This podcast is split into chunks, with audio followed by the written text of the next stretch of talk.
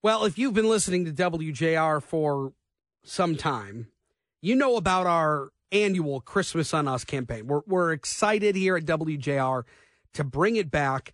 Help us recognize and honor those who have served our country and worked on the front lines to keep you and I safe. Nominate Michigan military, first responder, frontline worker families. You know who are deserving, and we'll give them a gift of Christmas this year. For full details and to make your nomination, visit WJR.com. And as always, WJR's Christmas on Us is brought to you by our wonderful sponsors like Genesis Cadillac, Kearns Brothers, Weingartz, and Warren Consolidated Schools. So we, we are very excited, as always, uh, around this time of year uh, for for that to come back and uh, give back to those that have given so much to us. Uh, all right, 800 859 0957, 800 859 WJR. If you want to rap about what's going on inside the Michigan GOP, that's there for you as well. But uh, we, we talked to Lomas Brown earlier. Nice weekend for the Lions. And now we welcome in Angelique Chengelis from the Detroit News to talk about the good weekend that was for the Michigan Wolverines. Angelique, good to have you. Chris, it's great to be here. Thank it, you. It was a it was a nice weekend in Indianapolis. I hope you had some St. Elmo's. I did not. You know, I've oh, spent so much time in Indianapolis right? in my lifetime covering stuff. I got there very late on Friday. Fair enough. Did not did not go to St. Elmo's. uh, the game was. I I don't know what I really expected. It's about what I expected. Offensively for Iowa, they're anemic. I mean, they, they are just horrific. Defensively, they're very good, and and I think it played out exactly where it was. I think Vegas had the line at 22, 23 and a half, something like that, and Michigan won it 26 to nothing. What did you think of the game? Yeah, I mean, I think you're right, and I, I think my prediction I had uh, Iowa scoring for 13, and and really I thought because of the defense, I, I thought they were good for a pick six in this game, but obviously that didn't happen, and um, yeah, I mean, I think pretty much it, it went as I thought for Michigan. I mean, they didn't have Will Johnson out there, and they and they didn't need to have Will Johnson out mm. there. He's recovering from a, a lower leg issue, and you know, it's their first game without Zak Zinter at right guard, and um, I was interested to see how that was going to play out. You know, how that how this offensive line was was going to do, and um, of course, he's not going to be able to get back because he had the you know surgery, surgery. right after the Ohio State game, but. Um, but the offensive line still needs it still needs some work. You know, they they really need to to get that shaped up heading into this Rose Bowl. It, it, I thought they played. I mean, that this was a this game has has been difficult from the standpoint of you know they get so high for that Ohio State game uh, over the last three seasons. Inevitably, you're going to see a little bit of a dip, and and I think we saw that a little bit. It's hard to get up for those kind of games consistently after beating Ohio State. But the fact that Jim Harbaugh wasn't on the sidelines the last three weeks and then returned, what did you see from from the sideline, having Harbaugh back? Were was there more juice? Were they excited to have him back? Obviously, they were. But from a from a kind of nuts and bolts standpoint, what what did him being back mean for this team? Well, I you know talking to the players afterwards, I, I think that they did they they really felt more comfortable having him back, and and um, you know they they they did they went three games without him, and Sherrone Moore was the acting head coach. I don't think they ever lost a juice, though. You know, I, I think that is something that, you know, Harbaugh was there all week preparing them, just not on game day. And I, I still think this this group is very self motivated.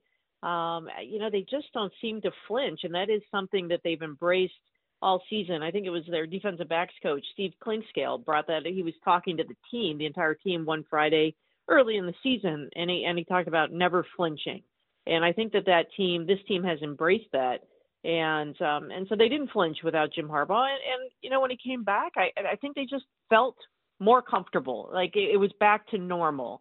And um, but I you know I didn't notice a noticeable difference. They they jump, you know, they come out on the sideline at the start of the game, got their chairs up, and you know they're bouncing around. I just think afterwards, talking to a lot of these guys, um, they they really did. They just they were so happy to have him back and and that was the difference. They were just they just felt like it was more complete now. It was a wild championship weekend. I mean across the board alabama beating georgia uh, fsu beating uh, louisville uh, without jordan travis and um, it, it was it was a, a, fun weekend from a from a fan perspective, but when it came to the college football playoff committee trying to figure out who belongs in, who belongs out, Alabama got the nod over Florida State, who was undefeated, conference champ of the ACC. Um, did you think that was the right call?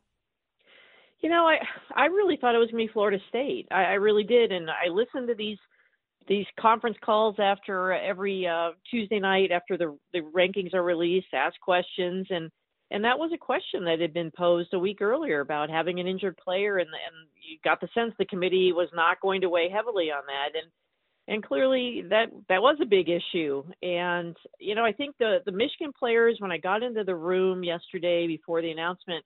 I saw a lot of them doing the the Florida State, you know, the tomahawk chop. So I think that they were all expecting to see yeah. Florida State, and and a little bit, you know, I don't, you know, I, I know that there's a lot of conversation about the muted response when Alabama popped up, but I I just think that they were all convinced that Florida State was deserving and would be in there, and, and probably did want to play Florida State, considering. But um, yeah, I mean, I think you're seeing so much re- there's so much reaction now to Florida State being left out. It's it's going to be a very interesting debate. Obviously, it can't be changed, but it really is unfortunate because um, yeah, they had they had such a good season going, and and it's such an unfortunate situation with their quarterback. Yeah, I, I am with you. I I just think I thought Florida State was was going to be in. I didn't think the committee had enough reason to keep Florida State out, but they did, and instead Michigan draws Nick Saban and Alabama. And, and if you would have told me, you know, around the time Alabama lost to Texas, that mm-hmm. this team was going to be in the playoffs, I would have called you crazy. I mean, I, I just th- this is not a vintage Nick Saban Alabama team. They don't have uh, the the star studded players uh, on the outside. Their their skill players are are a bit less than they have been in the past. Defensively, same thing.